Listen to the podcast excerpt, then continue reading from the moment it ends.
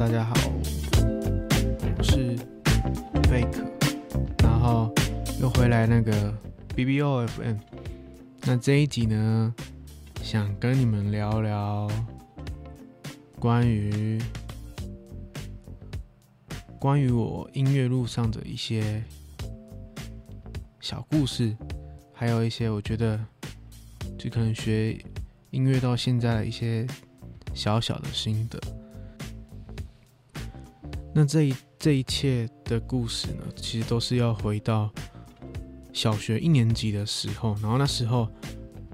印象当中啊，就是我看着那个电视上的那个小提琴手，然后穿着西装拉小提琴，我就觉得很帅，我就想学，所以我就跟妈妈说：“哎妈，我想学小提琴，我觉得他们好帅。”然后那时候刚好国小的时候有那个团体班，所以。就刚好这样，就先去接触了小提琴，然后团体班从一年级上上上上到三年级，对，那时候是杨老师，祥和国小的杨老师，然后就到三年级啊，然后妈妈就觉得哎、可以让我继续学，然后就让我去那个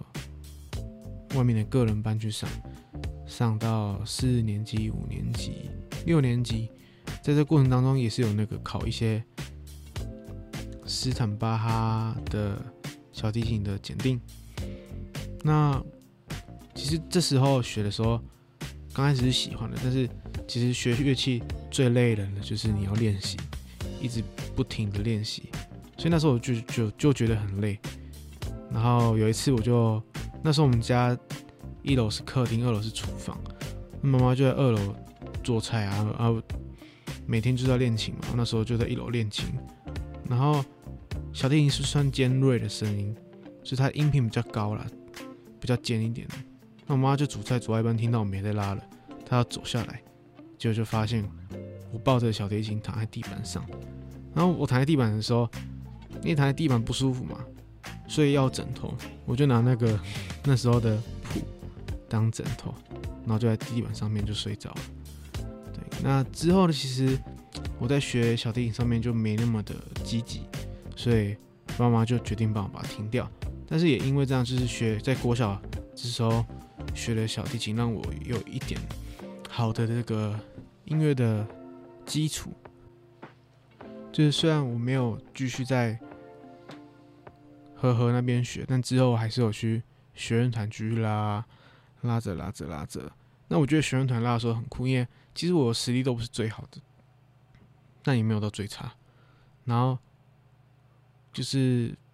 不上不下啦，所以像学小提琴就有分分部嘛，一部刚开始好像是先一部二部，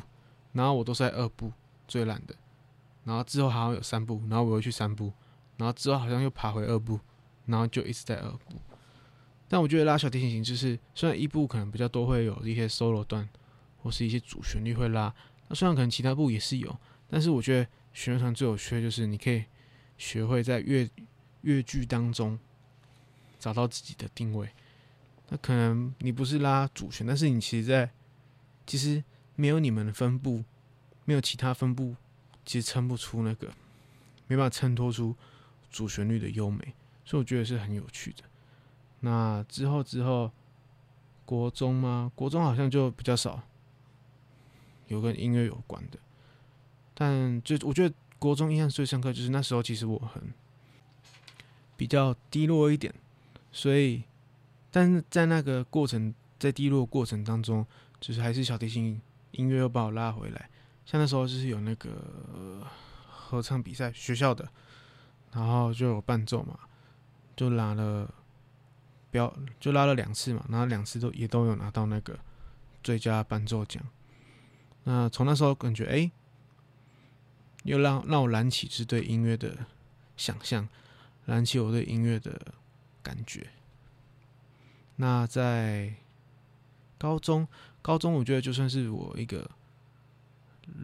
我的转变呐，就是关于音乐啊，或是关于我自己。那我在我觉得在高中其实玩音乐过程其实非常幸福，也是非常幸运，不管是遇到的老师。或是不管遇到的的搭档的伙伴们，其实都是非常的有趣。那那时候高一的时候，因为我是帮那个我们班的语楼帮忙，他们唱歌本来就是比较好听，然后就去帮忙他们拉小提琴，然后他们因为唱的好啊，然后就拿第一名。那第一名你就可以去那个在园游会上面表演。那我就伴奏的嘛，所以我园游会还是有表演。那但是我那时候在园游会表演的时候，就帮忙唱和音，然后就被那个一个恩师，对，就是卢老师，他就有找我，然后有带我教一些我教我一些流行乐的一些基础啊，然后一些唱歌的一些原理啊等等的，然后也带我去表演，带我去比赛，所以。其实是要感谢那个卢老师啊。总之呢，我在高中不管遇到的每一个乐团啊，或是很多表演啊，其实都是，对啊，就是很幸运。然后其实就很多人在帮我，对。然后那时候因为是主唱嘛，然后还不会吉他，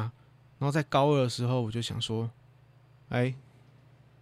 我要学吉他。因为那时候好像是刚拿下那个，刚比完那个才艺比赛，然后刚好拿冠军之后，我就觉得我就要转型了，就是我可能不能不会乐器，不能就是我不能只会小提琴，我应该还要会其他的武器。所以我那时候刚好家里也有吉他，所以我就决定好自学，我就以先以那个自弹自唱为为目标。然后那时候高二就开始，每天下课都练啊。然后不管是带自己的吉他，或是借同学吉他，就是一直练，一直练。下课练，中午练，放学练，只要有空的时候，我就会拿起吉他一直弹。然后我觉得这个其实，虽然那时候哦手超痛、超痛、超痛，但是过那个阵痛期之后，其实你的手就会习惯那个疼痛感。那我觉得也蛮酷的，就是你投入了多少的时间练习，其实就会有一定的回报。对，所以我其实好像我学我自学了四个月，就自己写了一首歌。然后那时候我觉得，嗯，好像有点东西很酷哦，所以我就定一个大目标，就是在高三毕业时候写毕业歌。那我就一直在继续学，所以最后也有达成我的最终目标，这样子。没错，那其实上大学之后呢，还是有在驻唱，还是有在表演，但是其实真的很美好，是高中那时候的乐团哦，真的是很过瘾，很怀念那时候去那个练团室去练团啊，然后吃完晚餐背着乐器去练团室练啊。然后开先开冷气啊，之后可能练团的时候大家都会迟到啊或什么的，然后就是真的是乐团会有一个魔力在，没错，那就是我觉得所有的乐器应该会，我觉得比较好上手，而且又比较大众的，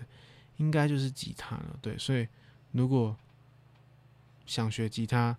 大家都可以。去学，我觉得因为吉他很适合自学啦，没错，我觉得是一个很有趣的乐器。那其实我现在想推荐一个，就是很舒马的 Live。那这个舒马 Live 就是二零一九年秋 Out 那个九 M 八八的 Live，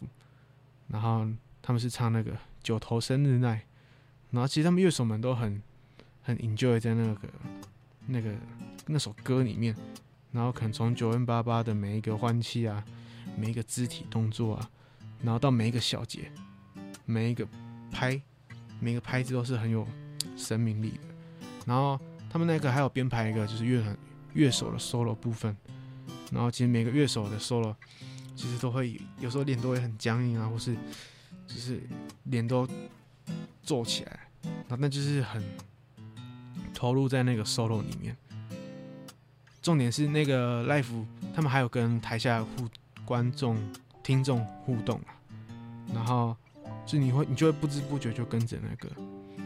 跟着节奏一起点，头就一直点。没错，所以如果有空的话，